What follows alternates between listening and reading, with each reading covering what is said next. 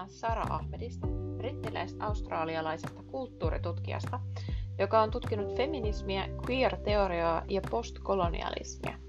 Kohta kuullaan.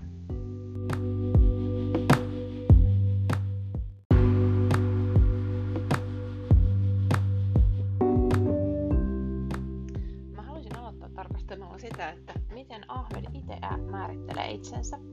Ja omilla sivuillaan Ahmed kuvaa itseään feministiseksi kirjoittajaksi ja itsenäiseksi tutkijaksi, joka työskentelee feministisen queer- ja rotuteorian intersektiossa.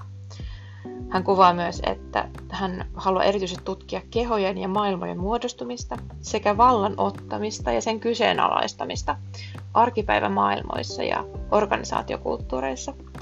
Tosi mielenkiintoinen tapa tarkastella aihepiiriä kyllä ja tuntuu hyvin henkilökohtaiselta hänelle tämä tämä lähestymistapa.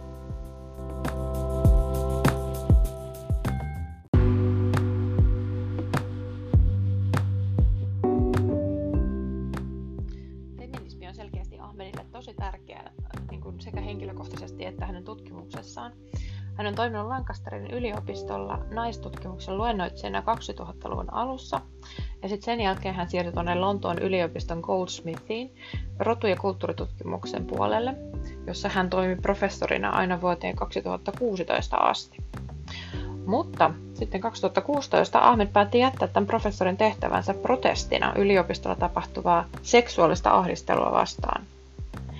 Hän avaa tätä, tätä, tätä irtisanoutumistaan blogissaan Feminist Killjoys. Se on vapaasti suomennettuna noin feministiset ilonpilaajat. Ja hän kuvaa sitä raskaaksi päätökseksi, johon hän päätyi tehtyään pitkään työtä yliopistolla rehottavaa seksuaalista ahdistelua ja seksismiä vastaan. Hän koki, että hän ei saanut minkäänlaisia näkyviä tuloksia aikaiseksi ja jos jotain kirjauksia tehtiin esimerkiksi yleisiin sääntöihin, niitä ei edes noudatettu yliopistolla. Eli hän koki, että se oli sellaista niin kuin vasten seinää kävelyä koko ajan.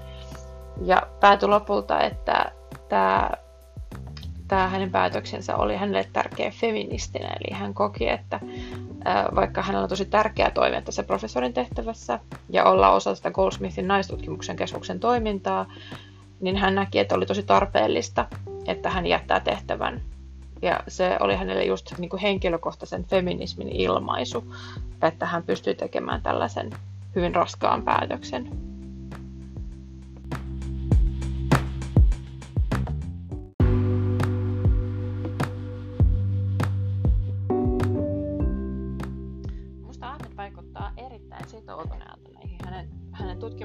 Tutkimusaiheisiinsa ja äh, hän haluaa ilmeisesti tutkia erityisesti hänelle niin kuin henkilökohtaisia tärkeitä teemoja. Eli tämä queer-teoria ja rotu- ja feministiset teoriat, niin nämä on kaikki tuntuu olevan sidoksissa hänen henkilökohtaisiin kokemuksiin ja hänen omaan elämäänsä. Ahmed vietti lapsuutensa tuolla Englannissa ja Australiassa pakistanilaisen isän ja englantilaisen äidin tyttärenä 70-luvulla. Eli ollut hyvin eri aika kuin nykyään ja se on varmasti vaikuttanut hänen työhönsä. Hänellä on usein ollut käsittelyssä niin kuin teemoja, jotka liittyy esimerkiksi erilaisuuteen ja orientaatioon, ristiriitaisiin identiteetteihin. Eli tämä, tämä niin kuin toiseuden kokemus ja, ja tietyllä tavalla niin kuin, niin kuin yleisestä yhteiskunnasta irrallisuus tuntuu olevan toistuvia teemoja hänen työssään ja miten, miten asennoidutaan muuhun maailmaan ja, ja oma, toisaalta omaan itseensä, niin tämä on myös sellaisia yleisiä teemoja, joita tuntuu tulevan taas läpi. Ja tämä queer-tutkimus liittyy samoin häneen hyvin läheisesti, eli hän on toistuvasti julkisesti identifioitunut queeriksi, ja hän haluaa oman tutkimuksellaan sekä muulla toiminnallaan luoda turvallisia tiloja niin feministeille kuin myös rollistetuille ja LGBTQ-yhteisöön kuuluville. Eli tämähän niin kuin hakee tässä samalla myös niin kuin tietyllä tavalla turvallisia tiloja itseilmaisuun ja haluaa niin kuin mahdollistaa sitä myös muille. Et, et, niin kun lukee hänen blogiaan esimerkiksi, niin siellä on tämmöistä vahvaa yhteisöllistä henkeä ja, ja tota niin, muiden, muiden samalla alalla toimivien tota, tutkijoiden tai samoissa piireissä toimivien tutkijoiden niin kuin yhteisöllisyyden kasvattamista. Et, et se on hyvin kiinnostavaa, miten tota niin tunne, tunneperäisiä ilmaisuja sieltä löytyy, kun miettii vaikka suomalaista tiedeviestintää, joka tuntuu aina erottautuvan tästä tunteesta, että sitä ei niin kuin tuoda, tuoda ainakaan framille, niin tota, tässä tuntuu niin kuin näkyvän ihan erilainen viestintä. Eli tämä on hyvin, hyvin kiinnostava teema ja varmasti toistuu tuolla tutkimuksessa kanssa.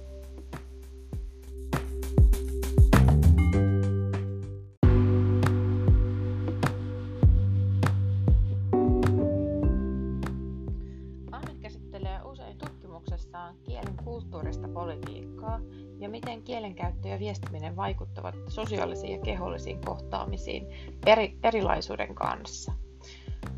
Eli äh, hän keskittyy tähän erilaisuuteen ja miten se ilmenee sekä miten siinä kohtaamisessa mukana olevien henkilöiden taustat ja ennakko vaikuttavat siihen kohtaamiseen. Äh, hänelle nämä fenomenologia, emootiot ja affektit ovat osa sitä tapaa käsitellä ja tutkia todellisuutta.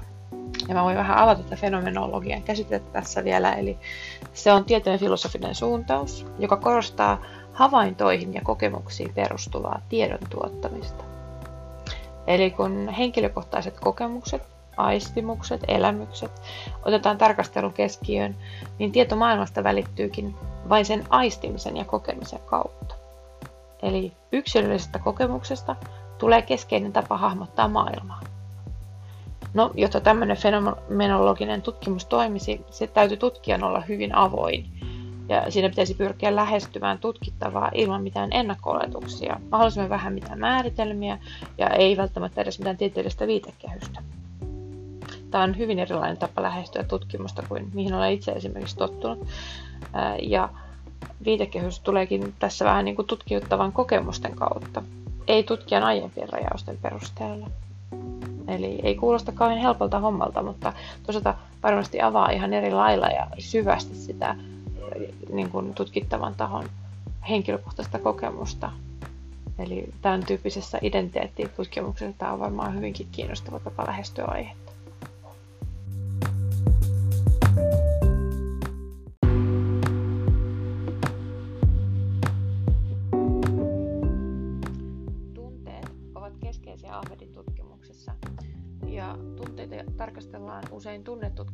Tunnetutkimuksen puolella jakamalla ne emotioihin ja affekteihin. Näin tiivistäin, niin emotioissa on kyse yleensä sosiaaliseen ja kulttuuriseen viitekehykseen liittyvistä tunteista. Ja sitten taas affekteissa tarkoitetaan enemmänkin tällaisia biologisia ja fysikaalisia tunteita. Eli aika tiukkoja jakoja yleensä tuolla alalla. Ahmed ei kuitenkaan tee näin tiukkoja jakoja. Hän puhuu enemmänkin tunteesta yleensä sen sijaan, että jakaisi hyvinkin monimutkaiset tunnereaktiot selkeästi rajattuihin karsinoihin. Tämä tunteiden jakaminen afekteihin ja emootioihin voi tosiaan tuntua vähän erikoiselta, erityisesti jos tunteita tarkastelee sosiaalisesti muotoutuneina tai kulttuurisesti opittuina, niin kuin Ahmed yleensä vaikuttaa tekevän. Hänen mukaansa tunteilla on keskeinen produktiivinen rooli, eli tunteet tekevät ja niitä käytetään ne eivät vain ole olemassa passiivisesti. Tunnetutkimuksen kentällä suhtautuminen tunteiden luokitteluun vaihtelee muutenkin aika paljon. Esimerkiksi Korton luokittelee tunteita niiden kohdentumisen perusteella. Hänen mukaansa ne emotiot edellyttävät aina subjektia, tekijää, kun taas affekti ei sit tarvitse. Kortonin mukaan myös emotioiden ja affektien ymmärtäminen on erityisen tärkeää silloin, kun niitä käytetään meitä vastaan tai kun tunteet toimivat yleensä. Kulttuuritutkimuksen kentällä taas on alettu luokitella tunteita huonoihin ja hyviin, vaikka eri tunteiden erottaminen toisistaan ei ole välttämättä edes mahdollista monissa tapauksissa.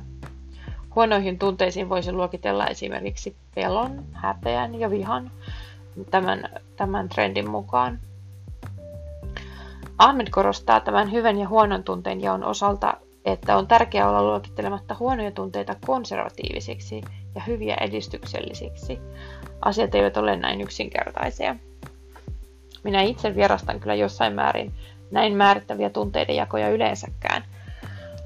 Tässä määritelmät tulevat kuitenkin ulkoapäin ja kunkin tunteen merkitys ihmiselle saattaa olla hyvin erilainen riippuen hänen kokemuksestaan ja siihen tunteeseen liittyvistä assosiaatioista.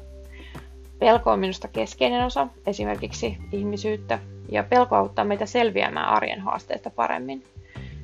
Esimerkiksi pelko auttaa minua huomaamaan heti, jos neljävuotiaani on lähtenyt omille teilleen tai estämään häntä pyöräilemästä auton alle, sillä pelko tekee minut varovaisemmaksi liikenteessä ja parantaa reaktionopeuttani vaarallisissa tilanteissa. Tällaisessa tilanteessa en kokisi pelkoa mitenkään negatiivisena.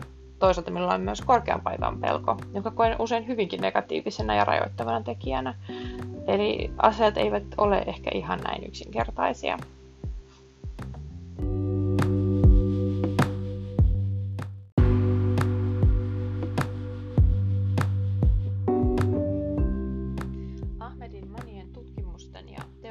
Punaisena lankana tuntuu minusta olevan tämä diskurssianalyysi perinteeseen nojaava ajatus erilaisten tilojen, kuten median aktivismin, tiedeyhteisön, näiden yksipuolisen totuuden kyseenalaistamisesta.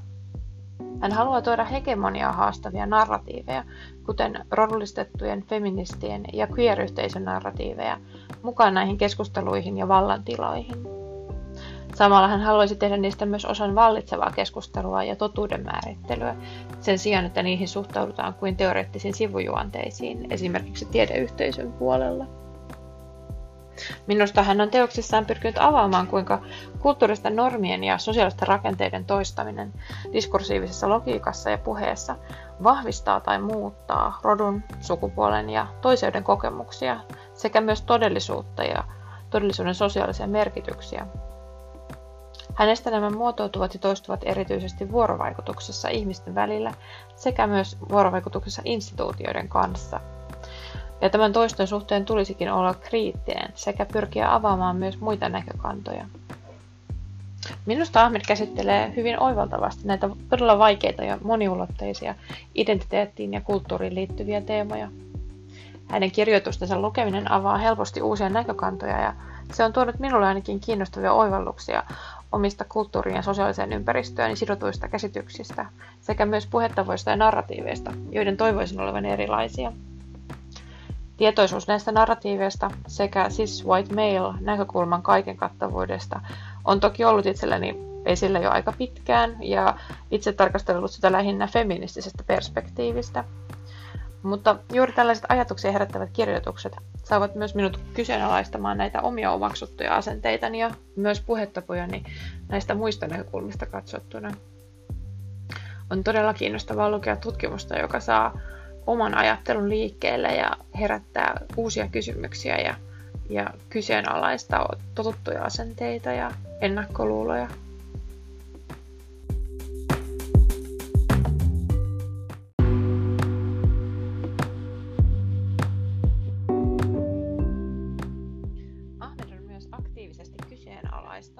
Vallitsevia käsityksiä onnellisuudesta, hyvästä ja hyödyllisyydestä.